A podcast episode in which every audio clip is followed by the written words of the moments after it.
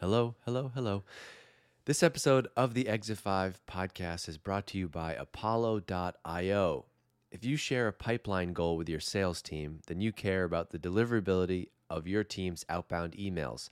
No email visibility means no chance to get that meeting. This is the silent nightmare for marketers. We often don't even know that this is happening. The most common cause of it, it's actually an easy one to fix. You're not using the right tool. That's why hundreds of marketers at companies like Mutiny are switching to Apollo.io. Apollo has every tool you need to power your entire outbound and inbound motions. Yep, that's right. I said inbound emails too. You can ask their team about what that is. Marketers using Apollo have seen outbound email deliverability jump from 62% to 98% after making the switch. 98%, that means more replies, more meetings, and of course, more pipeline. Want to see what type of results you can get with Apollo? Head over to apollo.io slash E5, apollo.io slash E5. If you go there right now, their team will set you up with a free account for you and as a thank you for your time, check this out. You're going to get a free annual membership to Exit 5. That's valued at $275 just for checking them out. And the tool is free. If you're not already a member, this is a great opportunity. And if you are and you want to learn more, go to apollo.io slash E5. This episode of the Exit 5 podcast is brought to you by Demandwell. Demandwell is the best SEO solution for B2B SaaS marketers. They've helped customers like Lessonly drive 40% of their revenue from organic search, and they help Terminus make organic search their number one source of demos. Here's how it works number one is results. Demandwell is built for driving the outcomes that B2B marketers care about demand, traffic, leads, and revenue. Number two is ease and control. Junior team members can follow recommended steps right in the platform, while experts can customize and maintain full control over their work. Number three is speed. With everything in one platform, Demandwell helps you crank out content that ranks and drives leads in minutes rather than hours. SEO expert or not, you can give Demandwell a try, and listeners of the Exit 5 podcast can get a free competitive SEO audit to see just how you're ranking relative to the competition. Go to demandwell.com backslash FOMO, that's F O M O, and you can get a free SEO consultation today right from Demandwell. That's demandwell.com backslash FOMO, F O M O and you'll get a free SEO consultation today. One, two, three, four, exit. Five.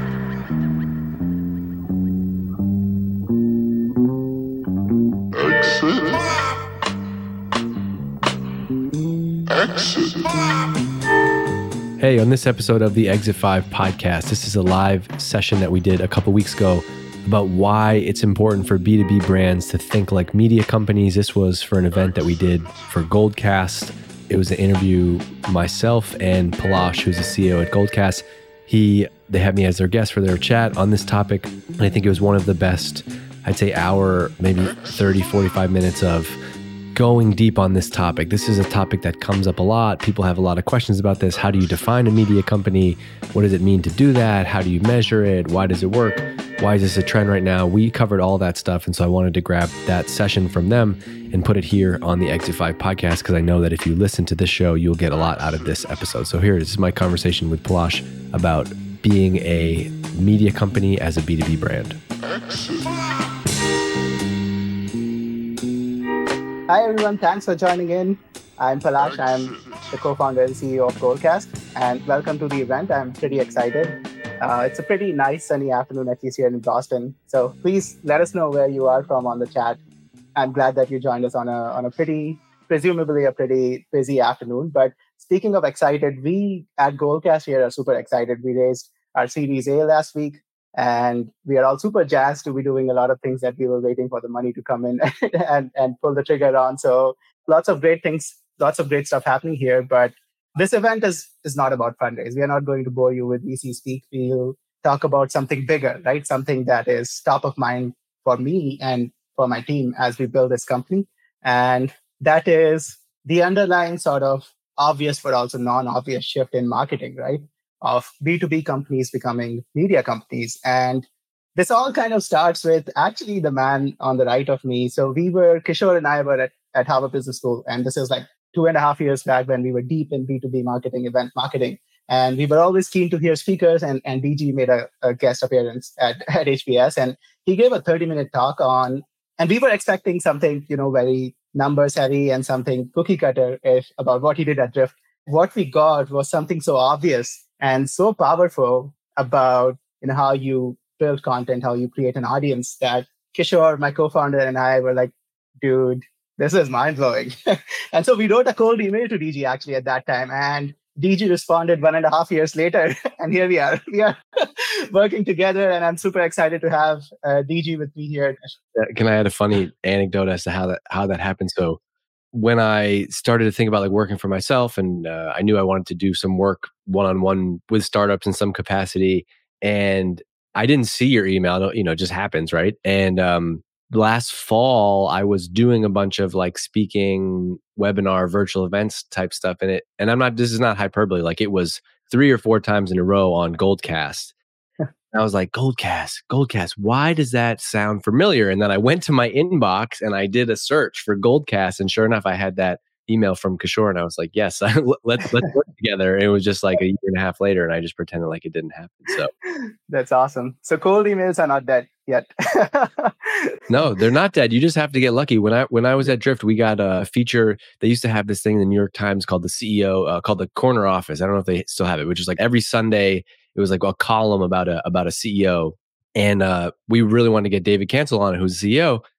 Tried all this crazy stuff, all these PR pitches. I no joke. I was sitting on the couch on a Sunday watching football, and I just cold emailed this guy. It was like a three line email, and he happened to respond. And so, like, I think there is some. Sometimes you do just have to send that random email and be like, you know what? Let's see what happens. It there's there's not always like a rhyme or reason to it. absolutely, absolutely, love it, love it, DG. So just a little bit of housekeeping. So we have a lot, lot of content, great sessions planned in on how this trend is playing out, and some of the thought leaders in the space going to talk about it. So lots to engage here. We have a poll open, so please go to the polls tab on the right and please answer that poll. Uh, we would love to know your opinion. And then we have a Q&A tab, which you can go in and ask questions. We'll try to answer them there is a raise hand button that you would see at the bottom. So you can raise hand, come on stage and talk live to us and ask a question. And last but not the least, we have subtitles and captions. So if you want it in when what we are speaking in another language, you can just hover on the stage, click on captions, and voila, you'll have translations like like Netflix. So awesome. Wait, so DG. That's amazing. So you could hear me in a different would it actually subtitle me in different language? No, sorry, it's like text subtitles, yes, okay. but in a different language. So you yeah. can. I mean, it makes it way more accessible. That's great. It is. It is. Yeah. All right. We have a lot of. This is your thing. Go ahead. international uh, customers, so it's a thing. Awesome. So DG, my first question is just to set context, right? What does it mean for a marketing team to be like a media company? We are all marketing teams do a lot of things, right? They're generally super stretched, very tough role. We are you know seeing it firsthand. What does can we articulate this in a simple manner? What does it mean to be a media company? Yes. So I think this has been a narrative that's been around in marketing for a while. And I think like, you know, HubSpot are some of the OGs of this with inbound. Actually, somebody recently was like on some post, like, isn't this just inbound marketing? And it's like, kind of, there are pieces of that. And like, but like, I think the thing has changed. And so like a decade ago when HubSpot was starting out talking about inbound marketing, it was basically like nobody was doing any type of content marketing at all. It was just straight up direct sales, sell our product. Then all of a sudden, there became the rise of the internet gave way to so much information about any product or service that you're going to buy. So it made it hard to compete in that world. And so in that world, you created content to bring people in. And so, hey, we sell this is a bad example, but whatever. I'm not good at these on the fly. We sell water bottles. We're going to create content about things around water bottles. And so when you need one, you're going to buy from us, right? And that's kind of what everybody has spent the last decade or so doing SEO, blogging, content. But I think now we're just, we're in a different era where when we talk about like, don't build a marketing team, build a media company. I think it's more about like understanding how hard it is to do marketing today and how many things are working against you. People don't want to be marketed to. They don't want to see your ads. They don't want to read your cold emails and there's 10,000 you know like think about your space alone Palash. Yeah. like how many other companies say that they're in this space of you know virtual events webinars live there, there's a million of them right? And so I think the way that you have to think is like okay well how can we cut through that noise? And how can we meet people on the channels that they're already at? Not even from a marketing perspective but a straight up education and entertainment perspective and so I know that like if I want to sell something, I'll use Goldcast as an example. I want to sell software to event marketers, right? the best thing you could do as a marketing strategy, at least in my opinion, I think we're here today because you believe that, is to become one of the leading resources for that event marketing person. That doesn't mean that you you only talk about event marketing stuff, but really you focus on getting inside the head of that event marketing person and hey, what, is, what does this person care about as a person outside of work? What are they reading? What are they listening to? What are they watching? And it's about thinking about how can we be the provider of that? And I think I say media company, and I'm not the I didn't come up with this. I just it's many people have said this before, right? But I say media company because something happens inside of a revenue generating, goal oriented business. A lot of us are in, are in SaaS that are here today we make different decisions. So if it was just like me and Palash, we wanted to start a fun Facebook group and a podcast about The Office, our favorite TV show.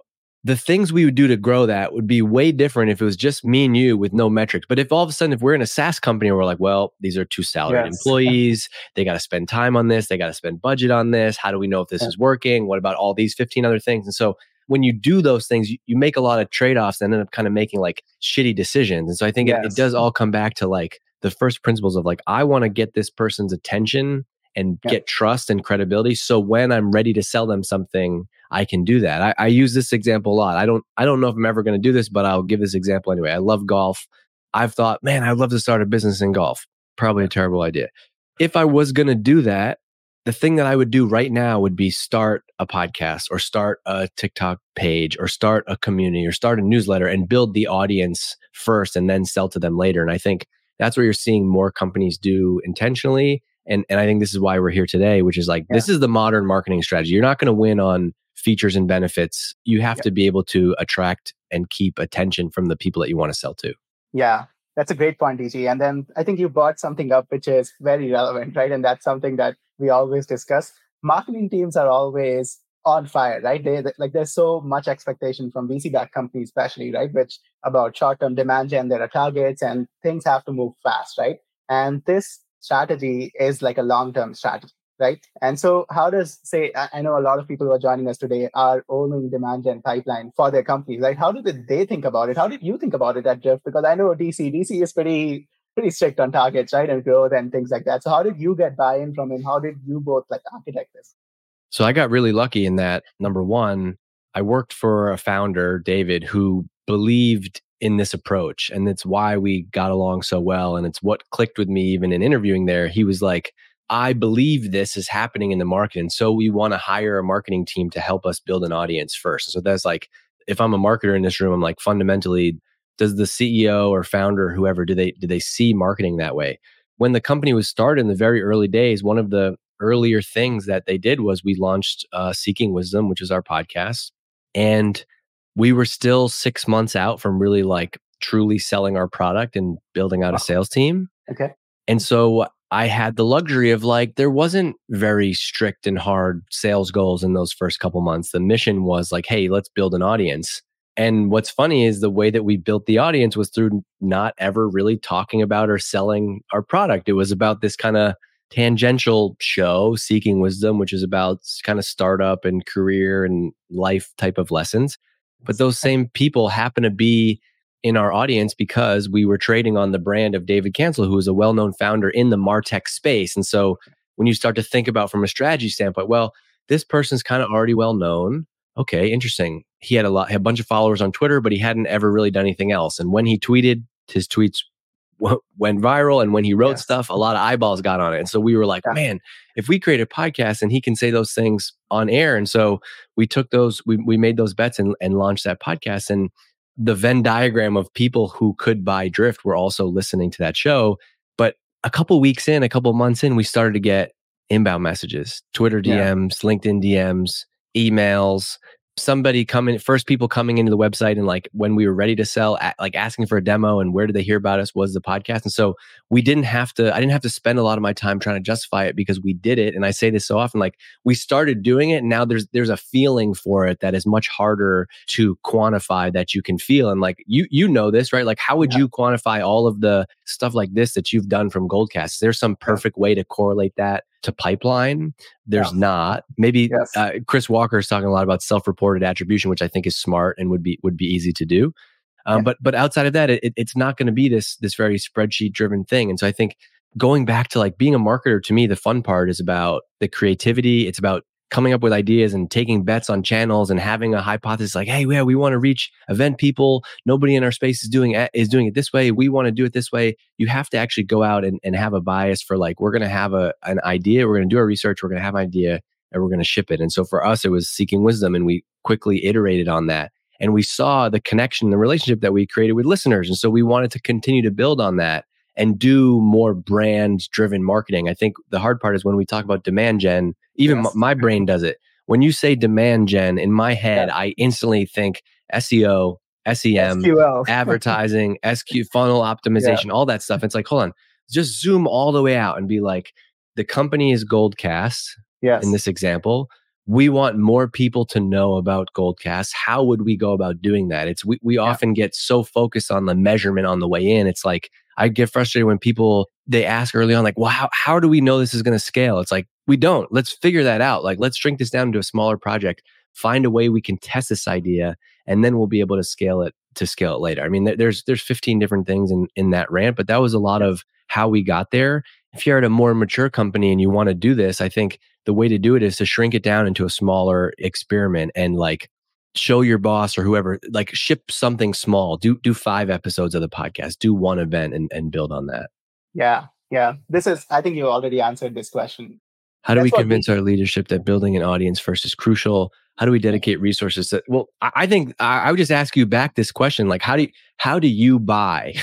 Right? Like when was the last time you're like huh you know what? Uh, that oh they nurtured me properly like i'm ready i'm ready to buy this now. It just doesn't rarely uh, happen that way and so i think typically you don't have to adopt this approach but i think it gives you an advantage and so if, if you can do it if you can build an audience first you don't just get customers from that by the way you get to basically foolproof a lot of your marketing ideas. It's like one of the things people miss about linkedin it's not just about vanity metrics and followers. Yeah. one of the biggest things that's helped me with marketing over the last five years is like I feel like I know I, I'm basically testing content on LinkedIn. And so if you're a company and you're able to like write a LinkedIn post. We saw this with David. He wrote he wrote a post about how he never hires, and, and you and I did a whole chat about yes. like what you're on LinkedIn. You were like you should get an MBA. Yes. He did this whole he did he had this whole rant about why he doesn't want to hire MBAs, and that post blew up. And so we were like, oh, let's do something with this. And so what what do we do? We turn that into a podcast episode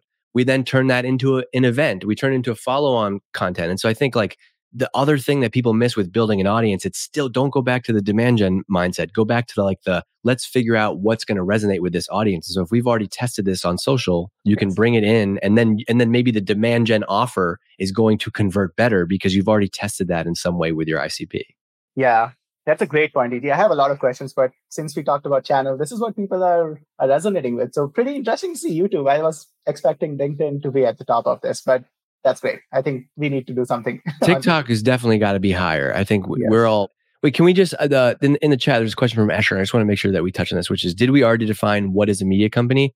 No, I don't. I don't have a great definition. I'm not. I'm not that smart. I don't have a textbook perfect definition for what a media company is. I like to use it as like a think about i would put it back on you and so like think of a blog podcast newsletter content creator that you follow and think about their approach to marketing and that's a little bit how i think about it. another example in the b2b world is like um, sales hacker right sales yes. hacker basically built a media company focused on educating sales pros and so what that meant is they just had they don't they don't sell a product they don't sell a physical or digital product or, or a software product right they have con it's mainly like a content first model. It doesn't mean you have to monetize it, but that's how I think about it. How would you answer that, Palash?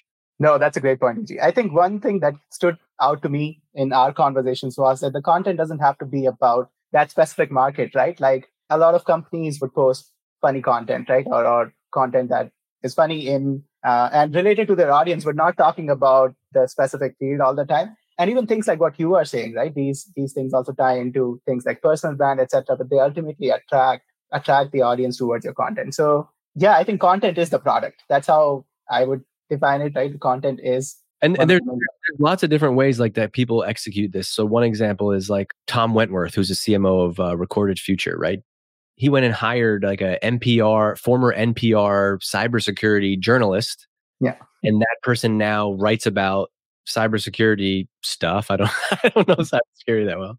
Uh, on behalf of them but it, but they don't lead with hey we're a software company. They lead with the, the media first and then building that audience and the association that it gets by being powered by them i think is super smart and that, that's one way you could also do it. Awesome. So DG the other question that i had was given the cost of content production is coming down right? It's um, it's very easy for anyone to get content out. How should brands think about standing out right? They say there's always this risk of everyone trying to do the same thing right how do brands stand out in this in this cacophony? I mean, I would say don't do the same thing. this is the fun part of marketing to me, which is like you can't just blindly like I wouldn't if I was a a B2B SaaS company listening right now, like I wouldn't just be like, I'm gonna start a podcast. Okay. I would say, well, well, why? Let's let's go run the five whys on that, right? So maybe you want to start a podcast because you know what? You've had a personal podcast for the last five years and you're like really good at growing podcasts you know that in and out. And so you think that you might have better luck creating that than, oh, we're going to start a YouTube channel, but we don't have the budget to hire somebody to do video right now. And we're not going to figure out video in house. So should you start a YouTube channel? Probably not. So like, I like to think just like very, very basic, like first principles type stuff. Kind of do one of those analysis. Like, what skills do you have internally, right? Uh, what do you have from a budget and time standpoint? Because maybe you do have budget. Maybe so you can go spend 15 20 grand and, and have a content agency like work with you on developing this right? But also you have to look at the market and look at hey it's dave. This episode of the exit 5 podcast is brought to you by apollo.io if you share a pipeline goal with your sales team then you care about the deliverability rate of your team's outbound emails. No email visibility means no meetings this becomes the silent nightmare for us marketers. You often don't even know that this is happening. And the most common cause of it, it's actually an easy one to fix. You're not using the right tool. That's why hundreds of marketers at companies like Mutiny are switching to Apollo.io. Apollo has every tool you need to power your entire outbound and inbound motions. Yep, that's right. I said inbound emails too. You can ask their team about it. Marketers using Apollo have seen outbound email deliverability jump from 62% to 98% after making the switch. 98%, that means more replies, more meetings, and of course, more booked pipeline. Want to see what type of results you can get? Head over to apollo.io slash E5, apollo.io slash E5 right now and book a meeting with their team to get set up. And as a thank you for your time, they will give you a free annual Exit 5 membership for booking a meeting that's valued at $275. Go check them out, apollo.io slash E5. The landscape. Now, there's always going to be an appetite for something different and something better. And so that could be one approach. But I also think the opportunity is to maybe maybe you have a smaller niche. Maybe you niche all the way down and you only focus on one particular thing. And and who cares if the thing that you're building ever reaches more than 100 or 200 people what if that's the perfect fit? What if that's your ICP? You don't need to have a podcast that has a million downloads a month or 2000 people on on a live event. So I would start there. I would also think a lot about I think that we're shifting in this new era now. Actually, we're in it, which is 10 years ago, this was like the HubSpot era. You could basically like because you had a blog, the content didn't have to be that good and you could rank and you could basically take that content and kind of just plaster it everywhere and because you were early on all those channels, you would build yes. That doesn't work anymore. Work anymore. you have to be able to create audience a uh, channel specific content. And so you can't yes. just take this recording and upload it on YouTube and ha- that's your YouTube strategy. No, you need to have an actual YouTube strategy. So what content yes. works on YouTube? What content works on TikTok? So what content works in a, in a newsletter? What makes a successful LinkedIn page successful? Yeah. Starting with those things and then working from there and be like, okay, now these are the things that we've gone. We've audited ourselves internally. We've looked externally at the competition, what the market opportunity is.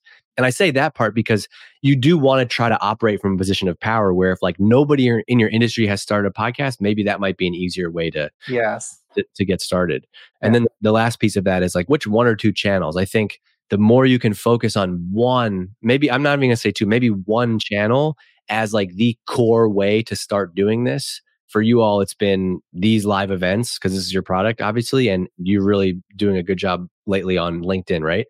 Gong was very focused on just LinkedIn in the early days, and they kind of use they leverage that all into one big thing, and what never works, and I've, I've made this mistake over and over again, what never work is taking one thing and just kind of peanut buttering across channels. That's why every B2B SaaS company has 71 views on a YouTube video and yeah. followers on the Twitter account. I'd much rather see you like kill all those channels and be like, we're not gonna, I don't care if we have a Twitter, I don't care if we have Instagram, I don't care if we have YouTube, we're focusing on LinkedIn and that's our strategy. I think that makes such a difference in this phase also.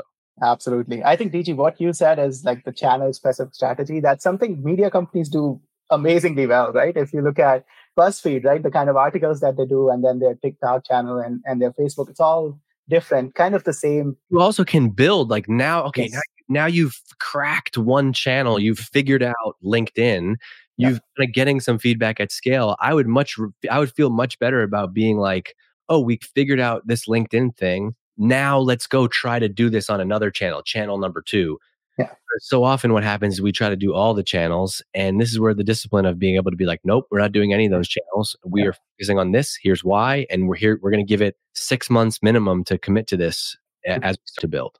I know. There was one interesting thing that I ran into. So Eric from Hatch, I was speaking with him about podcast and how it's going to become important in B2B, right? And he's a big believer in this thesis.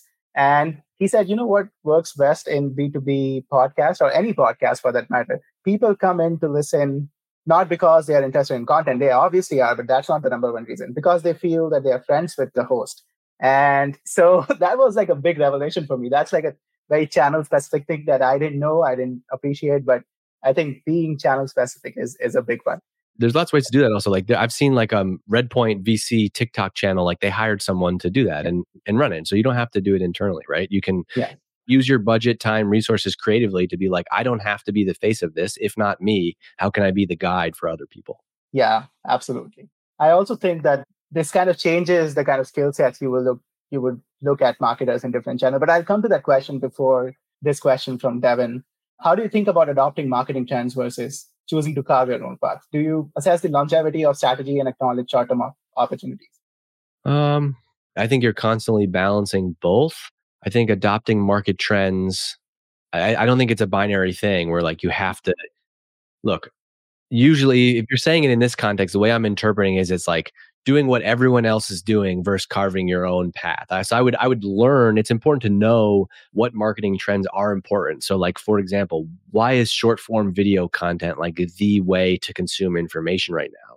But can your take on that be the way that you carve your own path? I think you have to use them as inputs. But then there's also, you know, you also have the opportunity to just do something completely opposite. Like everything has gone digital, but we're doing a print newspaper that we're going to mail out to our top 100 accounts, you know, every, every quarter. I think we tend to live in a very safe like marketing box when typically you can take bigger swings and you can do things better in the early days is, is how I would put it. Yeah, absolutely. So DG, we are almost out of time. We have one more question where I would love to hear your opinion. So early stage marketing is hard in general, right? But early stage marketing is super hard and in every way. And so I would, and you have done this twice successfully given this context of the, the change in how marketers should approach marketing and what's working, what's not working, what would be your like one advice to marketers? What is there something that they can do today that would help them a lot in in balancing all these like short term and long term goals while being able to build a media company? Yeah, I would I would say before I even went and built a media company, I think this is one strategy that you could take. I think the one takeaway and the places that I've seen marketing be successful is when the company and marketing can articulate what their marketing strategy is. And it seems so obvious and so simple, but there's so many companies. We're just we're just doing a bunch of things. And I so like, oh, I, I was on this webinar today and they said build a media company. And so we're starting a podcast. Like, don't don't go do that.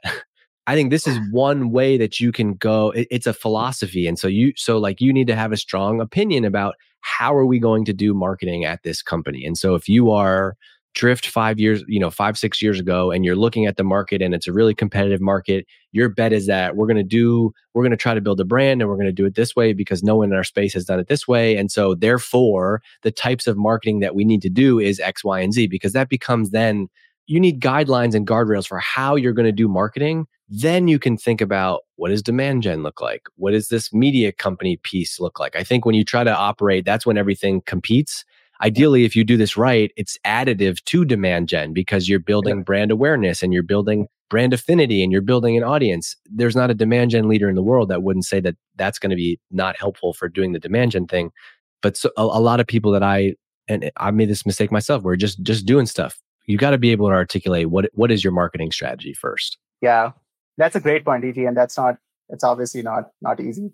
Uh, I think one thing I learned from from you and talking to Kipp at HubSpot and all you know great CMOs we host is that marketers, like the top marketers, think like founders, like they'll figure out the niche first, the market first, and then go in with the strategy. So I wish we had more time for the session, yeah. but we have around 250 people live right now. That's awesome. That's that's fantastic.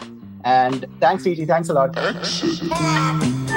Hey, thanks for listening to this episode of the Exit 5 podcast. If you're in B2B marketing and you want to grow your career, you should also go and check out everything that we have over at exit5.com. We've got articles, we've got videos, we've got templates. Plus, we have a community, a community of over 4,000 B2B marketing pros. Whether you're deep in your career and want to connect with your peers or just starting up and you want a place to go where you can see what people are talking about, get smarter about B2B marketing in your own time to grow your career and help grow your company, Go and check it out. It's exit5.com. You can get on the email list there. You can join the community. There's 4,000 marketers in the community. We have a job board. We're always adding new stuff. It's really becoming the number one place you can go if you want to grow your career and learn more about B2B marketing outside of what you're doing inside of your company every day. So check it out, exit5.com. And I also want to make sure I give a shout out to my friends at Hatch. That's hatch.fm. They produce this podcast. It sounds amazing because of the work that they do. And they work with B2B companies just like yours. They offer unlimited podcast editing and strategy for businesses. You can get unlimited podcast editing and on demand strategy for a low monthly cost. All you got to do is just upload your episode and they take care of the rest. Go and check them out. It's hatch.fm. Hello, hello, hello. This episode of the Exit 5 podcast is brought to you by Apollo.io. If you share a pipeline goal with your sales team, then you care about the deliverability of your team's outbound emails. No email visibility means no chance to get that meeting. This is the silent nightmare for marketers. We often don't even know that this is happening. The most common cause of it, it's actually an easy one to fix. You're not using the right tool. That's why hundreds of marketers at companies like Mutiny are switching to Apollo.io Apollo has every tool you need to power your entire outbound and inbound motions. Yep, that's right. I said inbound emails too. You can ask their team about what that is. Marketers using Apollo have seen outbound email deliverability jump from 62% to 98% after making the switch. 98%, that means more replies, more meetings, and of course, more pipeline. Want to see what type of results you can get with Apollo? Head over to apollo.io slash E5, apollo.io slash E5. If you go there right now, their team will set you up with a free account for you. And as a thank you for your time, check this out. You're going to get a free annual membership to Exit 5. That's valued at $275 just for checking them out. And the tool is free. If you're not already a member, this is a great opportunity. And if you are and you want to learn more, go to apollo.io slash E5.